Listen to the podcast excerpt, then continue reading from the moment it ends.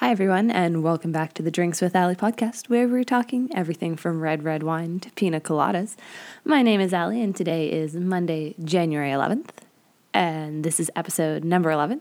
Super cool that it's both January 11th and episode 11th. Today is a Monday, so that means it's a mixed drink Monday, and today we'll be talking all about gin. Last week, I told you guys that the daiquiri was my favorite cocktail but that my favorite spirit category was gin. So I figured this week we'll take a little look see at gin and gin production. Today we'll talk take a bit of a bird's eye view of gin, its history, some interesting facts, and I'll leave you with a super easy but super tasty cocktail recipe.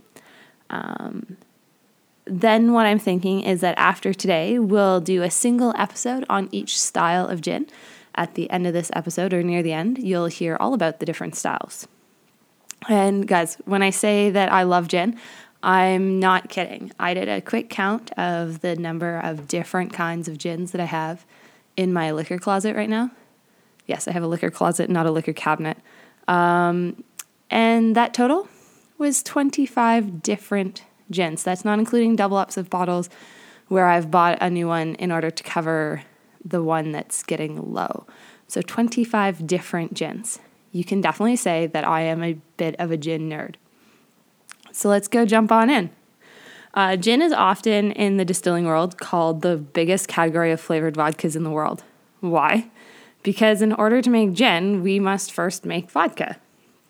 So um, essentially, gin is just a flavored spirit category um, and you do have to make vodka or a, a neutral, clear, colorless, odorless, tasteless spirit before you make gin. So, the history of gin. It, like most alcoholic beverages, is very long and very storied uh, and goes really far back. So, in the 11th century in Italy, in Salerno, we have the first documentation of a jun- juniper flavored distillate. Uh, juniper is the main defining characteristic of gin. Uh, so you can throw pretty much anything at your gin, it just has to have juniper in it. And for most countries and regions that are making it, it has to make up the vast majority of your botanicals. So here in Canada, it's 51% by weight has to be juniper. Um, so, like all alcohol at the time, so in that 11th century, um, it was made by monks and was strictly for medicinal purposes. Um, so for imbago, or for it was a diuretic, um, and then around a thousand, the year 1000, it starts to creep north as everything else does. And during the height of the Black Plague, so that's around the kind of early 1300s, um, alchemists praise juniper for the juniper berries for their seeming ability to combat the bubonic plague or the Black Plague, um, and for being very sterile and also very pungent, which helps kind of keep everybody from wanting to smell the air too much. And in 1351, Johannes de Alter wrote in his treatise on aquavit, uh, it makes us forget our sadness and turns us into happy and courageous people. So you can kind of see how people were drinking it uh, as kind of a way to bolster their spirits against the Black Plague that was happening at the time. So the Dutch are really given most of the credit for the invention of more modern style gin. The Dutch word for juniper is Genever, which gets bastardized down the years into gin. Um, so after the Black Plague, it's still kind of everybody's kind of making their own things and their own different spirits that happen to have juniper in them. And the Dutch really take it and, and make it into their own thing. So, on top of being credited for just the straight up word Genever. Um, the Dutch are also credited with the invention of secondary distillation, which takes the low wines or the base distillate and redistills it into a stronger and m- more pure distillate. This process is now used in, I'm going to say all, but it may just be most of alcoholic distillations. So whether you're having a whiskey, a rum, uh, vodka, gin, aquavit, they're all pretty much distilled a second time. And that takes your original alcohol, which is usually between 10 and 15%. You distill it once to get your low wines. It turns into about 30 to 40%. And then you distill it a second time. And that's where you're reaching your distillation of 80 to 90% pure alcohol, or even higher, because um, you can go up to 95% pure alcohol. So uh, you can see how that would make it a lot stronger and a lot more pure and obviously we'd all want to drink more of it. Uh, in the late 18 or sorry 1500s, Professor Sylvius de Bouve created a grain-based spirit with juniper um, as its main flavor component. Um, that was then commercialized by the Bols. Yep, those Bols, the same ones that are still around and making Genever today, uh, still in Amsterdam. So at this point, it's still a medicinal product and it's used to cure all of your woes and everything that ails you. Um, and then, so at this point as well, the Dutch are being controlled or kind of taken over by the Spanish Catholics, um, the Dutch being mainly Protestant. And in 1585, Queen Elizabeth, the first one, not the current one, sends soldiers to help oust the Spanish. And then during the Thirty Years' War, so 33 years later, again, the English helped the Dutch and the French uh, battle the, or the English helped the Dutch battle the French and the Spaniards um, in a big bloody war that ends up with a lot of people that die and a lot of people that need um, strengthening. So the English troops noted that the liquid the Dutch soldiers were drinking prior to going into battle not only warmed their bodies, because let's face it, it was probably pretty cold. And also, if you're fighting a war for 33 years, you're not just fighting in the summertime, you're definitely fighting over the winter. It calmed the nerves before the battle, and it also seemed to give the Dutch an unusually high level of bravery. So, this is where we get the idiom of Dutch courage. Um, it was just straight up, they were drinking Genever, and it seemed to kind of settle them and calm them and make them more ready for battle. Um, around this time as well, or just shortly thereafter, almost all of the spices being traded in the world are being controlled by the Dutch East India Company. Basically, meaning that the Dutch controlled almost all of the spices that were needing for distilling gin or most other products at the time. And unsurprisingly, because soldiers being soldiers, the English soldiers liked Genever and took it home to England. By the late 1600s, so around 1695, uh, thousands of little gin distilleries popped up around England. So there's a bit of a, a long history in there. We're obviously missing a, f- a few hundred years there, but basically just people drink it, they are enjoying themselves, they want more and more of it, and it becomes a big thing back in England. Obviously, the Dutch are still drinking it, they're still making it, they're exporting it, but um, the Brits figure out how to make it themselves as well. So, this kind of kickstarts a period of time, so 1695, that we typically call the gin craze. But it wasn't great gin. Uh, in fact, guys, it was basically horrible. It was horrific. The worst quality barley was used to make the low wine, so that original distillate. Stuff a barley that wasn't even good enough for beer making. So you're not eating it yourself, you're not feeding it to your animals, you're not making it into beer. You're gonna make it into your low wines for your gin. For your gin. Um, so by the same token, though, it was also cheap as dirt and was mostly being poor by the or drunk by the poor. Um, by some accounts, around this kind of the peak of the gin craze. Of the 15,000 drinking establishments in London alone, over half were shops that only sold gin.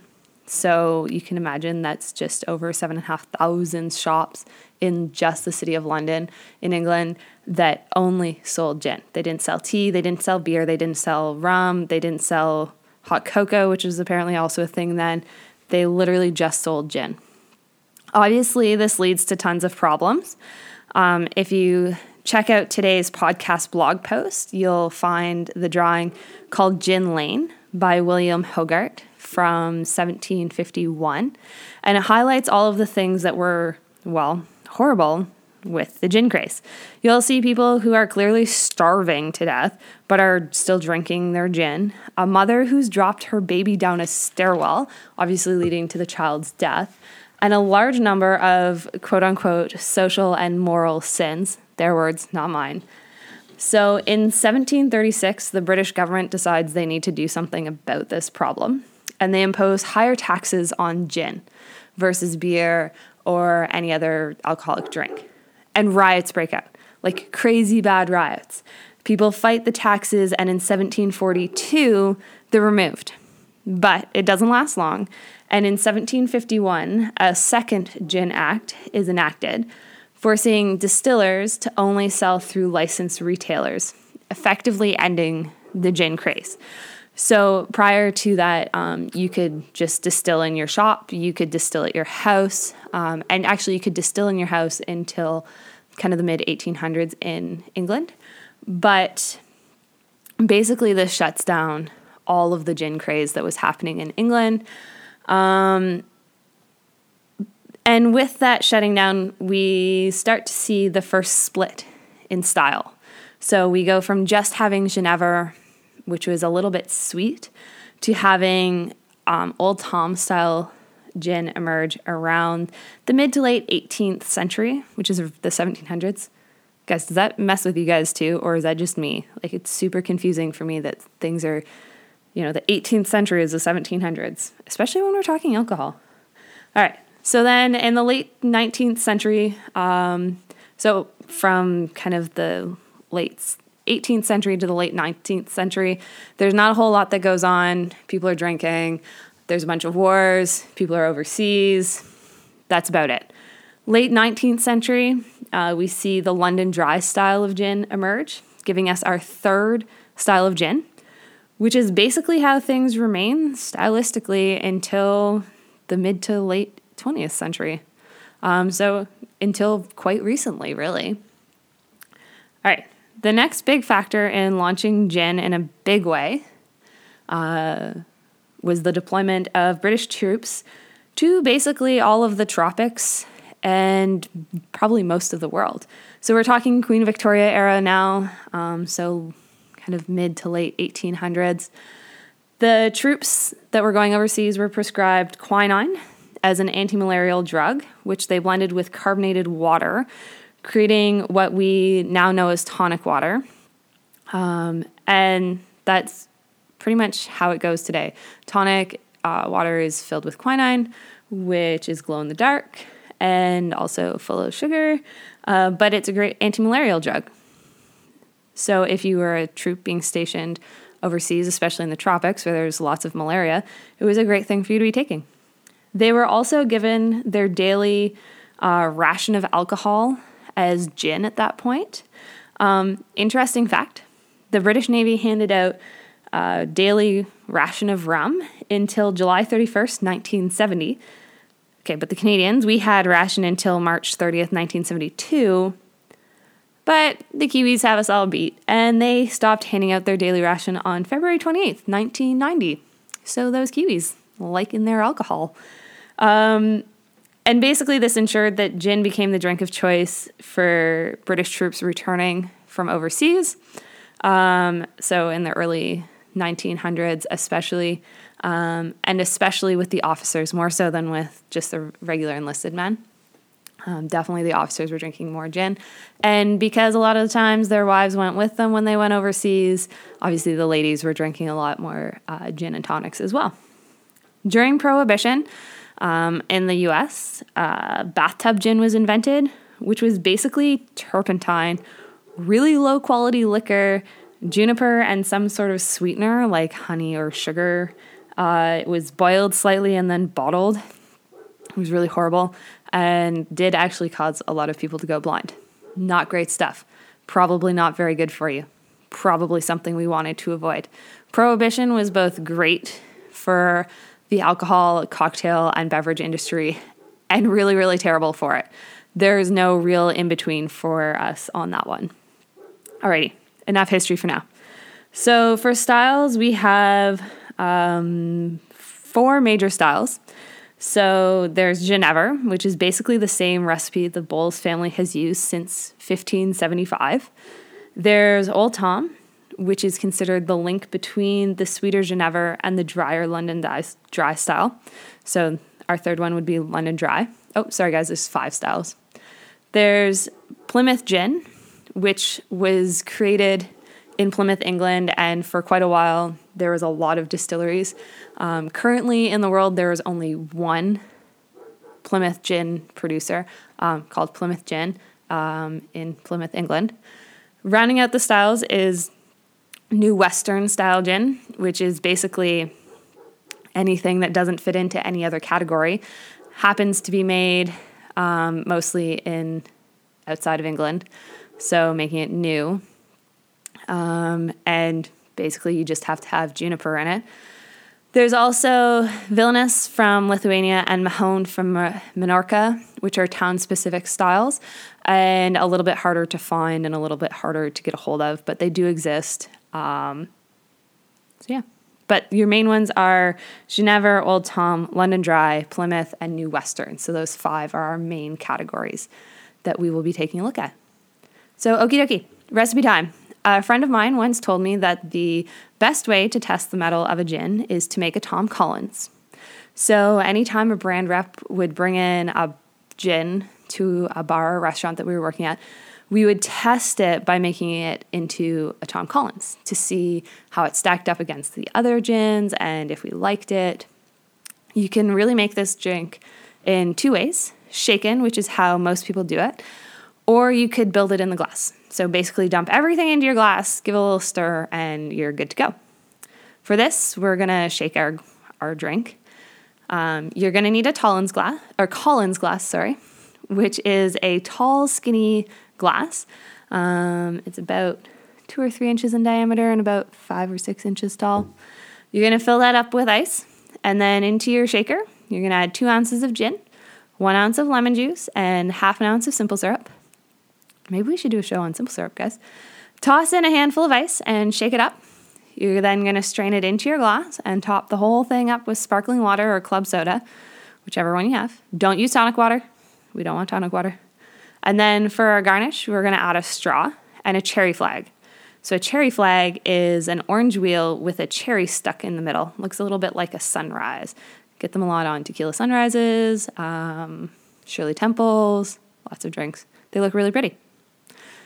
And uh, other than that, you just have to give it a good drink and enjoy. So, with that, we'll wrap another episode. If you want to leave a question, comment, or a show topic, I'd love to know what you guys want to hear me talk about. You can reach me by email at drinkswithali at gmail.com. So D R I N K S W I T H A L I at gmail.com. You can leave a comment on this podcast page on the website or uh, by using the comment page on the website, which is drinkswithali.com. So again, D R I N K S W I T H A L I.com. You can also reach me on all of the social medias. So Facebook, Instagram, Twitter, MeWe, and Pinterest. They're all at Drinks with Ali. So fill your glass with something tasty this week, guys. Cheers, everybody.